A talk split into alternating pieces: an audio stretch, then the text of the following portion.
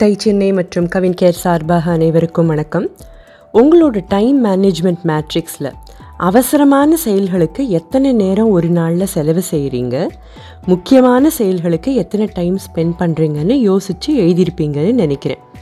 நீங்கள் உங்களுடைய செயல்களை அதிகபட்சம் குவாட்ரண்ட் டூவில் வைக்கணும்னா ப்ரொக்ராஸ்டினேட் பண்ணக்கூடாதுன்னு ஏற்கனவே பார்த்துட்டோம். இந்த மாதிரி இன்னும் ரெண்டு மூணு விஷயங்களை பார்க்கலாமா?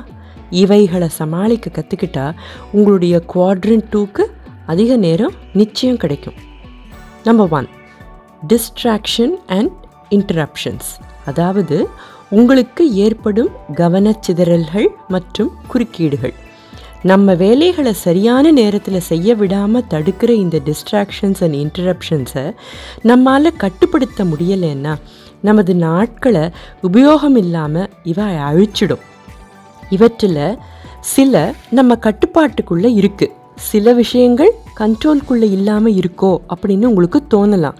ஆனால் ஒரு தீர்மானத்தோட முயற்சி செஞ்சால் உங்கள் கட்டுப்பாட்டுக்குள்ளே கண்டிப்பாக கொண்டு வர முடியும். டிஸ்ட்ராக்ஷன்ஸ் எல்லாம் என்ன?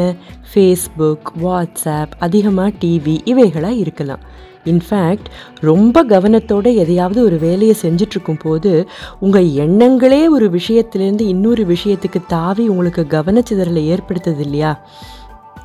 யாராவது உங்களுக்கு ஃபோன் செய்யலாம், அல்லது பார்க்க வரலாம், அல்லது உதவி கேட்கலாம். நோன்னு சொல்ல முடியாததால் நீங்கள் உங்கள் வேலையை அப்படியே விட்டுட்டு வேறு எதையோ செய்ய போய் சரியான நேரத்தில் உங்கள் வேலையை செய்ய முடியாமல் போகலாம். சரி, இதெல்லாம் டிஸ்ட்ராக்ஷன்ஸ்னு தெரியுது. இவைகளை எப்படி சமாளிக்கிறது? பாயிண்ட் நம்பர் ஒன், முக்கியமான வேலைகளை செய்ய தொடர்ந்து எப்போ அமைதியாக டிஸ்ட்ராக்ஷன்ஸ் இல்லாமல் உங்களால் செய்ய முடியுமோ அப்போ மட்டுமே அதை செய்ய முற்படுங்க.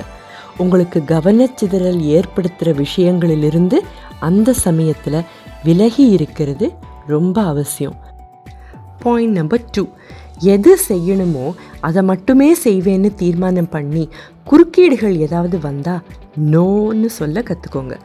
வெகு சில சமயங்களில் மட்டுமே உங்களால் நோன்னு சொல்ல முடியாமல் போகலாம்.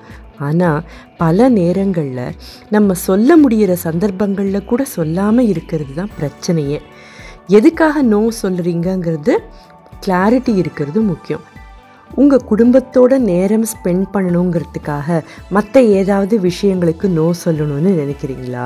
உங்களோட பிஸ்னஸ் பிளானை கவனமாக போடணுங்கிறதுக்காக உங்களுக்கு ஏற்படுற குறுக்கீடுகளுக்கு நோ சொல்ல தோணுதா? இந்த மாதிரி எதுக்காக அப்படிங்கிற ஒரு தெளிவு இருக்கணும். இந்த தெளிவோட மற்றவங்க மனம் புண்படாத மாதிரி அதே சமயம் ஃபர்மாக நோ சொல்ல கற்றுக்கிறது அவசியம். இதையும் மீறி யாராவது குறுக்கிட்டா உங்கள் பாடி லாங்குவேஜ் மூலமாக தெரியப்படுத்தலாம். உங்கள் இருக்கையை விட்டு எழுந்திருக்க முற்படுவது முற்படுவது நேரமாகிவிட்டதுன்னு உணர்த்துவது, இப்படி சமயத்துக்கு ஏற்ற மாதிரி நடந்து கொள்வது அவசியம். குவாட்ரண்ட் டூ ஆக்டிவிட்டீஸ்க்கு நீங்கள் எஸ் சொல்லணும்னா குவாட்ரண்ட் த்ரீ மற்றும் குவாட்ரண்ட் ஃபோர் ஆக்டிவிட்டீஸ்க்கு நீங்கள் நோ சொல்லியே ஆகணும், வேறு வழியே இல்லை. நோ சொல்ல வேண்டிய ஆக்டிவிட்டீஸ்க்கு எஸ் சொல்கிறதால தான் பல நேரம் நம்முடைய முக்கியமான செயல்களை செய்ய முடியாமல் திண்டாடுறோம். இன்னியோட பயிற்சியில் உங்களோட குவாட்ரண்ட் த்ரீ மற்றும் ஃபோரில் இருக்கிற எந்த ஆக்டிவிட்டீஸ்க்கு நீங்கள் நோ சொல்லணும், எந்த குறுக்கீடுகளை உங்கள் கண்ட்ரோல்குள்ளே கொண்டு வர முடியும் அப்படிங்கிறத யோசித்து எழுதிடுறீங்களா? இதன் தொடர்ச்சியாக நாளைக்கு நம்ம பார்க்க போகிற ரொம்ப முக்கியமான விஷயம் to do list and prioritisation. நீங்கள் குவாட்ரண்ட் டூவில் ஃபோக்கஸ் செய்ய மிகவும் முக்கியமான டூல்ஸ். அதை செய்ய தொடங்கிறதுக்கு முன்னால் இன்றைய பயிற்சியை செஞ்சு முடிச்சிடுறீங்களா? அடுத்த பயிற்சி வரை டை சென்னை மற்றும் கவின் கேர் சார்பாக உங்களிடமிருந்து விடைபெறுவது Akila Rajeshwar, executive director, TiE Chennai.